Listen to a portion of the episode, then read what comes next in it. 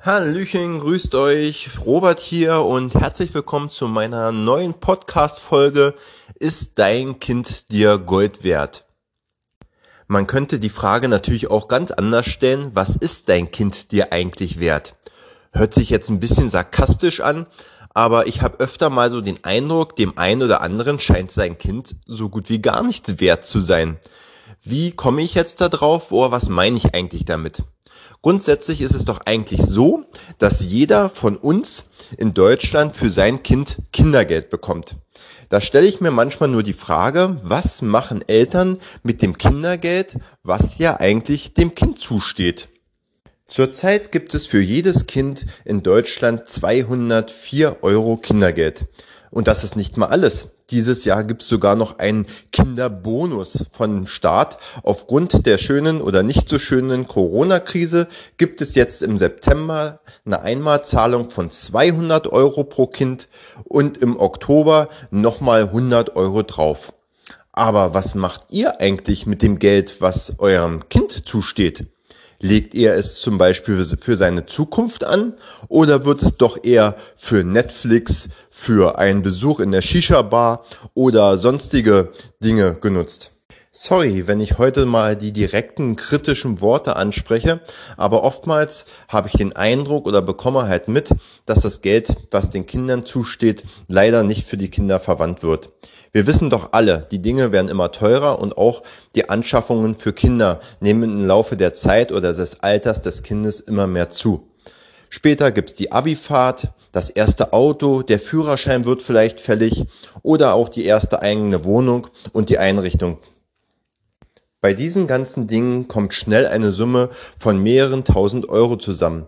Würde es da nicht Sinn machen, schon ein paar Euro diesbezüglich gespart zu haben? Du sagst jetzt vielleicht, ja, sparen macht ja heutzutage gar keinen Sinn mehr. Auf Sparbüchern gibt es ja gar keine Zinsen mehr. Ja, da gebe ich dir vollkommen recht. Das Sparen auf einem Sparbuch ist, ja, ich sage jetzt mal einfach so, vollkommen veraltet. Aber es gibt ja auch noch weitere Möglichkeiten. Leider ist es heutzutage immer noch so, dass von gewissen Städten es einen sogenannten Geburtsbonus gibt. Was meine ich jetzt damit? Zum Beispiel bei mir in der nächstgrößeren Stadt gibt es für jede Geburt eines Kindes als sogenanntes Willkommensgeld 100 Euro für die Eltern. Beziehungsweise nicht für die Eltern, weil auch diese 100 Euro sollen fürs Kind sein. Dies ist dann aber gekoppelt mit einem Sparvertrag bei der ansässigen Bank.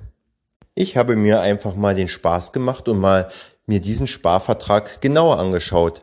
Was wird denn eigentlich den Eltern bzw. dem Kind geboten, bei dieser ansässigen Bank ab der Geburt des Kindes monatlich 25 Euro zu sparen? Ja, es gibt Zinsen. Man wird es kaum glauben. Ja, aber wie hoch sind diese Zinsen? Diese Zinsen betragen 1,5%. Eigentlich aus meiner Sicht lächerlich. Zumal diese 1,5% in meinem Fall nur bis zu einem Sparvolumen von 1500 Euro gezahlt werden. Ihr habt richtig gehört. Wenn eine Sparsumme von 1500 Euro erreicht werden, dann gibt es bis dorthin die 1,5% Zinsen. Was gibt es danach? Nix mehr. Außer die monatlichen Sparbeträge. Wie ihr seht, wird man in diesem Fall mit diesen 100 Euro einfach nur angelockt, um einen Sparvertrag abzuschließen, beziehungsweise ein Sparbuch fürs Kind. Macht aus meiner Sicht wiederum hier auch keinen Sinn. Was habe ich nun damals gemacht, als mein Sohn geboren wurde? Es gab Sparversicherungen für Kinder. Ja, auch ich habe da einen beliebigen Betrag eingezahlt, Monat für Monat, Jahr für Jahr. Und jetzt, wo mein Sohn mittlerweile 15 Jahre alt geworden ist und ich diese Versicherung, die ich Monat für Monat gezahlt habe, schon vollkommen vergessen habe, wurde dieser Vertrag aufgelöst, beziehungsweise das Sparvolumen war erreicht und ich habe den Betrag nach einigen Gebühren und einigen Monaten und viel Schreibkram ausgezahlt bekommen. Was kam jetzt nun da für eine Summe zusammen? Es waren, glaube ich, so rund 3000 Euro. Der eine oder andere wird jetzt sagen, na 3000 Euro ist ja schon ganz ordentlich. Wenn man jetzt aber bedenkt, wie lange die Laufzeit dieses Vertrages gewesen ist und was monatlich so eingezahlt wurde, wird man schnell feststellen, Auch diese Versicherungen fürs Kind machen heutzutage gar keinen Sinn mehr. Abgesehen davon, dass diese Auszahlbeträge gegebenenfalls sogar noch steuerpflichtig sind. Jetzt werdet ihr natürlich sagen, Robert, siehst du, es macht doch gar keinen Sinn zu sparen. Naja, das stimmt nicht ganz so. Es gibt nämlich noch eine andere Alternative, die ich euch heute einfach mal vorstellen möchte oder meine Empfehlung dafür aussprechen möchte. Und das ist das Goldsparbuch für Kinder. Ihr werdet jetzt sagen, ein Goldsparbuch habe ich noch nie von gehört. Ja, ich kann euch auch ganz einfach sagen, warum ihr davon nichts gehört habt. Weil wie ihr vielleicht wisst oder auch nicht wisst, ist Gold in Deutschland steuerfrei. Es ist steuerfrei, wenn es mindestens ein Jahr lang gehalten wird, also mindestens ein Goldsparvertrag für ein Jahr existiert und das Gold in physischer Form, also in echtem Gold, vorliegt. Steuerfrei hört sich doch schon mal klasse an. Für den Staat ist steuerfrei natürlich nicht so gut, weil der Staat dann natürlich kein Geld verdient. Dementsprechend werden für Goldsparbücher keine Werbungen geschaltet. Macht Sinn, oder? So, was ist jetzt aber der Vorteil für dich bzw. für euch, in Gold fürs Kind zu sparen? Das kann ich euch ganz einfach sagen. Bei Goldsparbüchern wird nicht von Zinsen gesprochen. Es wird von einer sogenannten Wertsteigerung gesprochen. Das bedeutet, die Wertsteigerung der letzten 20 Jahre bei Gold war im Durchschnitt zwischen 6 bis 8%. Das hört sich doch schon mal mega an, oder? Besser als 1,5% Zinsen auf einem Sparbuch.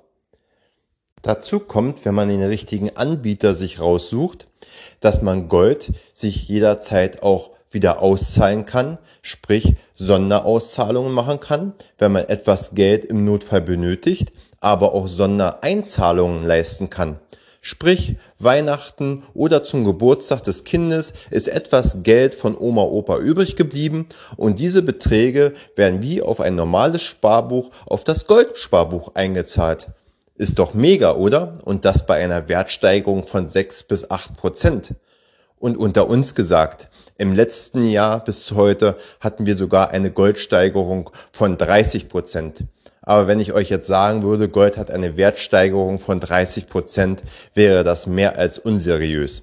Deswegen gehen wir mal einfach von durchschnittlich 8% aus, was auch ein sehr, sehr guter Wert ist. Bevor ihr euch jetzt aber ins Internet und Google stürzt und schaut, was es alles so für Möglichkeiten gibt, in Gold zu sparen, und diese sind in Deutschland wirklich sehr, sehr groß, möchte ich euch noch einen kleinen Tipp geben. Viele Anbieter, die auf dem Markt sind, bieten Goldminenaktien oder Goldwertpapiere an. Hier handelt es sich natürlich nicht um physisches Gold und somit sind die Beträge bei Rücktausch natürlich steuerpflichtig. Solltet ihr weitere Informationen oder Tipps von mir haben wollen, schreibt mich gerne an. Ich denke mal, ich habe da die ein oder andere Information für euch. Einfach mal bei Instagram Robert Wicke vorbeischauen und mich gerne anschreiben. Und abschließend nochmal unter uns gesagt, wem sein Kind nicht Gold wert ist, beziehungsweise nicht mal wert ist, monatlich 25 € zur Seite zu legen, um später etwas Geld für die schönen Dinge des Lebens zur Verfügung zu haben, der sollte echt mal seine Einstellung überdenken. Aber ich denke mal, ihr seid so vernünftig, wie es die meisten Eltern sind und machen eine gute, vernünftige Wertanlage für die Zukunft eures oder eurer Kinder. Wie gesagt, wenn ihr Fragen habt, schreibt mich einfach an. Ich informiere euch gerne. Und ja, das soll es mit diesem Podcast heute zum Goldsparbuch für Kinder gewesen sein. Ich danke euch, dass ihr so schön zugehört habt, euch die Zeit genommen habt. Und ja, bis zu meinem nächsten Thema. Seid gespannt. Liebe Grüße, euer Robert.